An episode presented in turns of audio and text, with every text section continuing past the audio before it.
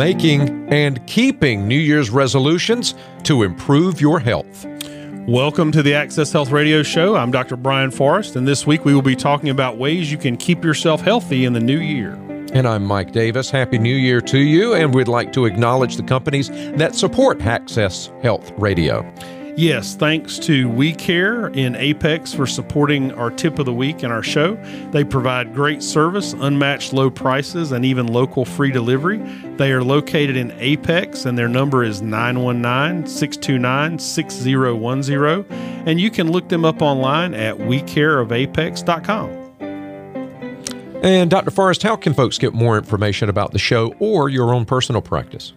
If they'd like to ask us some non emergent medical questions and even have those answered on one of our mailbag shows, they can send an email to accesshealthradio at gmail.com or go to our website, accesshealthradio.com, and leave information there.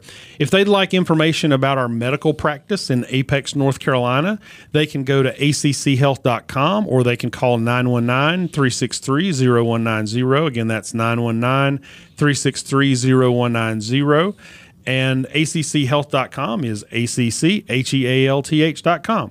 And also, after the show, if you miss part of it or you want a friend to be able to hear it, uh, you can always go and listen to an on demand podcast of all of our uh, archived shows at WPTF.com. And we'll also provide links to that at our landing page at AccessHealthRadio.com. Well, it is that time of the year, Dr. Forrest. People are looking ahead to the new year, and that means resolutions are on their mind. And sometimes they're even, and often, I should say, they're about health uh, particularly after everything we've eaten over the holidays. Right. We're feeling a little self conscious. Uh, so, what are some ways that people can actually make New Year's resolutions that might actually help their health? Yes, you know, every year we hear about a lot of different things people want to do for the new year. And I think health resolutions definitely are one of the most common ones. And those are the ones I'd like to get behind. So uh, people will make uh, resolutions for lots of things. Um, but as a physician, I'm totally in support of the ones that can benefit their health. So, you know, the truth is that most people have difficulty following through. And once they feel like they've messed up, they just sort of put it on hold until the next January. And so, one of the things we're going to talk about today is how not to let your New Year's resolutions sort of die by the middle of January. So, uh, what I want to do is give people some tips for turning bad habits into good ones and the changes that will actually make the biggest differences in their health for the new year. Okay, so what would be the best for listeners in terms of New Year's resolutions? Do you have some for us? There are basically five areas uh, that I think would cover all of the New Year's resolutions that will actually have a really significant impact on health. So, first is weight loss. For anyone whose waist size measured at the belly button is over half of their height in inches. I'm going to say that again. So, people are always concerned about body mass index and weight and everything else. But I'm going to tell you, in terms of the medical evidence, we find that one of the most important things is actually your waist size. And so, again, to know if you're where you ought to be, if you measure your waist at the belly button uh, and it's less than half your height in inches, you're in good shape. Uh, so it has been determined that doing that is really going to determine medically if your weight is where you ought to be. So don't set unrealistic pounds goals uh, that you need to lose. Just set an inch goal. And you know, one inch every eight weeks is really reasonable for most people to be able to maintain. So, so weight loss is definitely a good resolution. But again, don't be so focused on the weight as on the the inches and sort of how your your belt and your clothes and are fitting and that kind of thing. Uh, the second is smoking. Uh, you know, we have years of evidence that smoking not only causes certain medical conditions like cancer and emphysema, it actually makes almost all other medical conditions worse. So you might be surprised to know that smoking can actually cause a herniated disc and back pain and it's hard to quit, no doubt about that. Uh, but we'll have a whole show in the next year just about quitting smoking. But this really is an important one. So, uh, you know, setting a quit quit date that's not going to be particularly on a special occasion, and making sure you get some peer pressure by telling your friends and family about it has really been shown to be one of the more effective methods. There's also a quit line uh, that's free to use, and we'll put a link to that on the website where they offer free counseling and tips and things that's very useful. And the third is exercise. So the, the third most important resolution, and some people would say the, the, the most because this can help with some of the other issues, is exercise. So lots of studies show that moving more is one of the best things you can do to live longer and be more functional, even in later years. So, you know, you don't have to set out to be an Iron Man. You want realistic goals. But as little as 150 minutes out of a week uh, can pay huge dividends. So, when I say 150 minutes a week, I mean you can divide that however you want. If you want to do 30 minutes uh, Monday through Friday, that'd be great. If you wanted to do 75 minutes on Saturday and Sunday, that'd be okay. But but really, you're just trying to get that 150 minutes of an aerobic heart rate a week. Um, so the next, uh, you know, resolution that I think is is valuable, besides just weight loss, is improving your diet in general. So eating less saturated fat, um, particularly, I have a limit that I tell patients of less than 10 grams per day. Trying to eat more fiber and fruits and vegetables can also help improve cholesterol and bowel problems, even skin issues. So, but make it easy on yourself. Find va- vegetables that you actually like the taste of and that you can also prepare quickly.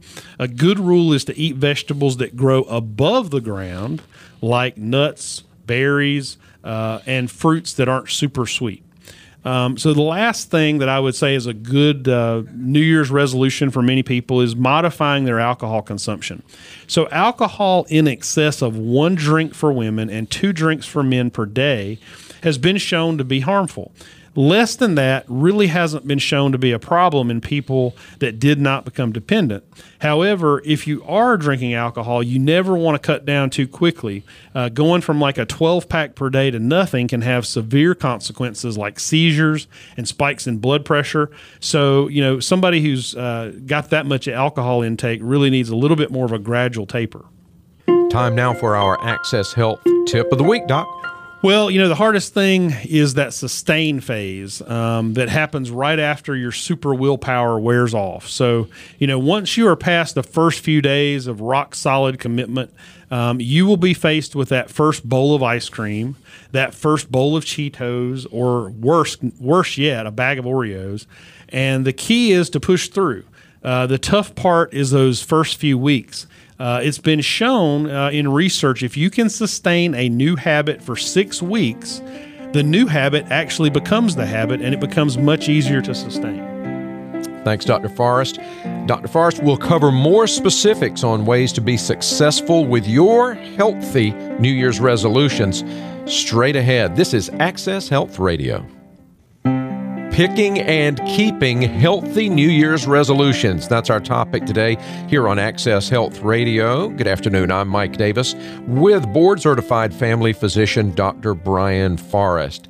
Dr. Forrest, uh, what, what are the keys to success in this? Are there ways to make resolutions stick? Uh, and I'm thinking at least till the spring. I mean, usually I don't get out of the first couple of weeks of January. So, what can we do? Most importantly, is don't set unrealistic goals. Uh, I think the biggest mistake many people make is that they go too extreme. For example, you know, somebody that eats fast food five days per week might say, okay, no more fast food ever. Well, the chances of success with that are very low. And often when people fail, that discourages them so much that they just give up completely. And the truth is, all of us will fail, it is a certainty. The key is that when we do, we forgive ourselves and get back on the wagon. If six days out of seven you eat a great diet, and the seventh day you mess up, you're going to do really good and six out of seven days can have huge health benefits. So, you know, many times we think of this thing as all or nothing. We should try to just make it as often as possible. Second of all, is have mini goals. For example, saying, you know, I'm going to lose 50 pounds in two months is unreasonable, not to mention unhealthy. But if you set a goal for January 15th and then you set another goal for February 1st and so on, uh, then you know that makes it easier to have those smaller goals. And if you do miss a deadline, just reset the goal for the next shorter time period. And then last of all, you know, you can't focus on more than one thing at a time. Uh, if you try to cut carbs, cut sodium, cut calories, cut saturated fat, cut fast food, etc., all at once, there's just no way to do that. So instead, pick one specific goal at a time and work at that until you have achieved it. then you can focus on another area. So I tell patients all the time that I could give them a list of 100 things that they should do to improve their health. But instead, I will just give them one or two at most for now. And most people are much more successful with that strategy. It seems to me that one of the most important parts uh, about this plan, Dr. Forrest, is being accountable, having some accountability, accountability partners or something. What are ways for people to be accountable for their New Year's health goals? Well, you're right. Accountability is really important. It's been shown that people that have an exercise buddy that they work out with are much more likely not to skip a day or procrastinate a workout until next week instead of doing it today. So if you have a neighbor that's going to knock on your door at 6 a.m. expecting you to walk with them, you will not want to answer the door in your bathrobe and tell them you just can't make it today. So, this is one reason that group programs like Weight Watchers are successful. The positive peer pressure of having people with the same temptations and the same troubles as you can be very encouraging. And, you know, tell people what your goal is so that you will feel a little self conscious about your behavior.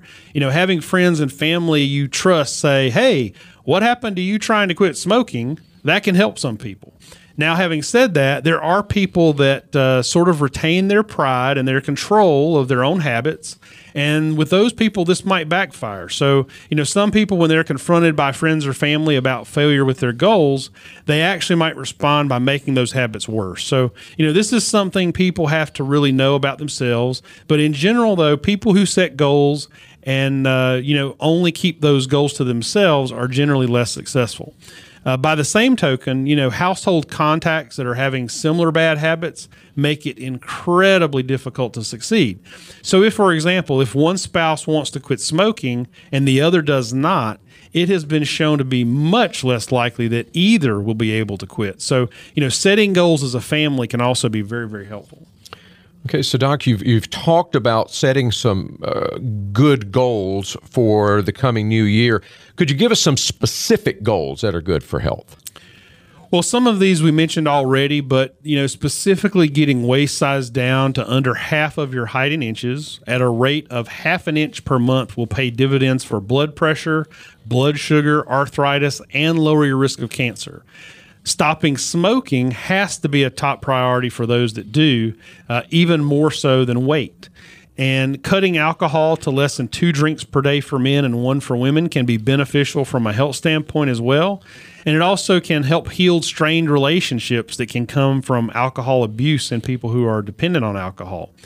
And the last one, and, and this is one that I think is very doable for most people, uh, but it really is life changing, and that's eating less than 100 grams of carbs per day, uh, less than 10 grams of saturated fat, and at least three servings of what we call cruciferous vegetables. Those would be vegetables like broccoli, cauliflower, kale uh, Brussels sprouts, and those kind of things. And then eating low sugar fruits are all great dietary goals. And you can use apps and the internet to find content on calories and fat content, and that on almost every food now is at your fingertips uh, really instantly specific date goals. Uh, should we set specific date goals in mind? Is that helpful or harmful?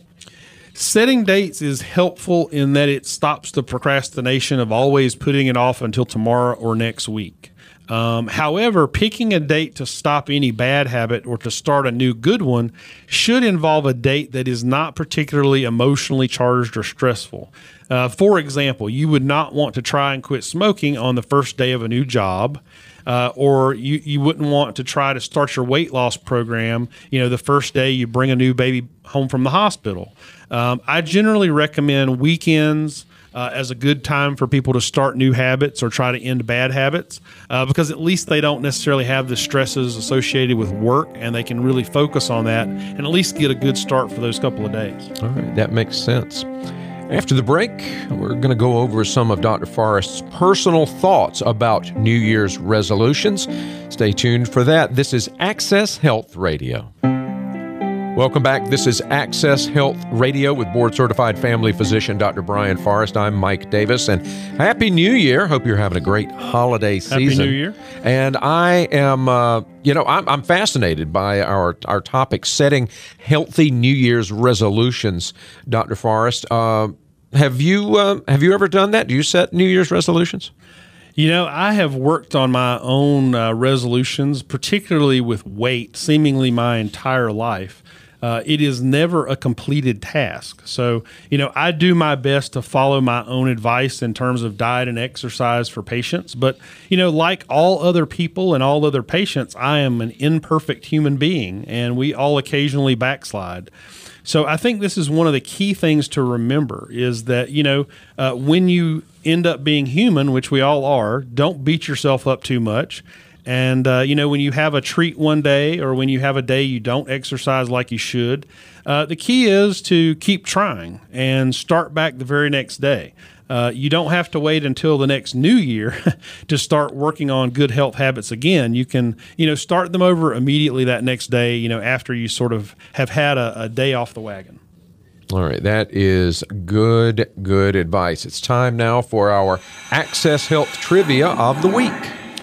So I figured people might be interested in a statistic. So, what percent of people keep New Year's resolutions and for how long? And studies done by the University of Pennsylvania have found that by January 8th, just 77% of resolution makers are still on track. And after six months, only about 40% will have kept it up. But remember, there are no perfect human beings, so falling off the wagon will happen. Just jumping right back on is what can make you successful. Yep, jump right back in. I like it. Dr. Forrest, as we look forward, what can people expect here on Access Health Radio? What are we going to be talking about? Well, we're going to be talking about a lot of exciting topics. Uh, there are several things that I really want to cover, both from uh, the public's request and patients' request, and things that I just think are sort of in the minds of those out there concerned about some healthcare issues. And one of those is long term care and skilled nursing. Uh, you know, we have an increasingly elderly population. Uh, we're living longer, which is good, but the number of people that are needing long term care and skilled nursing facilities is really on the increase. So, uh, we're going to go in detail about that. We're going to talk about, you know, uh, some of the issues surrounding long term care. Uh, you know, how do you get it paid for? What do you look for in a facility? Those type things. Um, th- so that's one of the topics we're going to cover. Another one we're going to cover is ways to make your own doctor's office visits more enjoyable and productive. We're going to talk about things you can do while you're at your doctor's office to actually make it better for you and also for you to get more out of it. New technologies that can make getting healthcare convenient and also affordable. And we're also going to go into, uh, you know, what you need to know about personal genetic testing. Uh, I know a lot of people have been interested in things like the breast cancer gene, the BRCA gene. Uh, they know celebrities that have had testing for conditions like that. Uh, you know, uh, Angelina Jolie, for example, is one who's very famous for getting her BRCA gene tested. Uh, and many people are wondering, you know, what should I do? Should I do one of these commercially genetic tests? Should I do a genetic test at my doctor's office? Should I do I need genetic counseling? You know, uh, one of the things to consider with those type things is what kind of impact is the information you get from that genetic testing going to have on you and your family. So uh, we're going to talk about those exciting issues and many others in 2019, and I'm really looking forward to it. And if you're a, a listener of the show, especially if you're a regular listener, and you've got a health topic that we haven't covered in the last two years that you'd really like us to go over on air, uh, please send a uh, email to uh, accesshealthradio at gmail.com and let us know uh, what topic you'd like us to cover uh, because we would be happy to do that if we think it's something that will interest the listeners and could be uh, good for their health.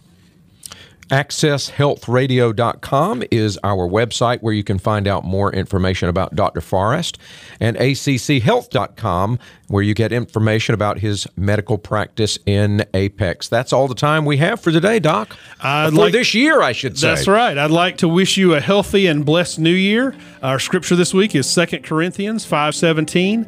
Therefore, if anyone is in Christ, the new creation has come, the old has gone, the new is here.